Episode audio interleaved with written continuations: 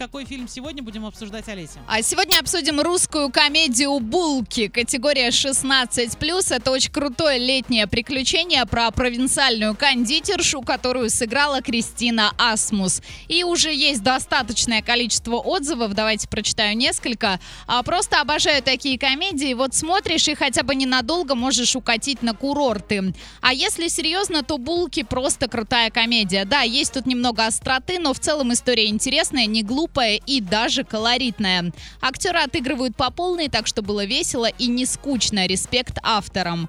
И еще одно. Одна из немногих комедий, которую реально можно посоветовать к просмотру. Здесь всего в меру. Есть интересная история, куча отличных шуток и немного угара со всей этой выпечкой, туристами, приколами и чистым позитивом. Сходите, посмотрите в кинотеатре «Мир» и составьте свое мнение.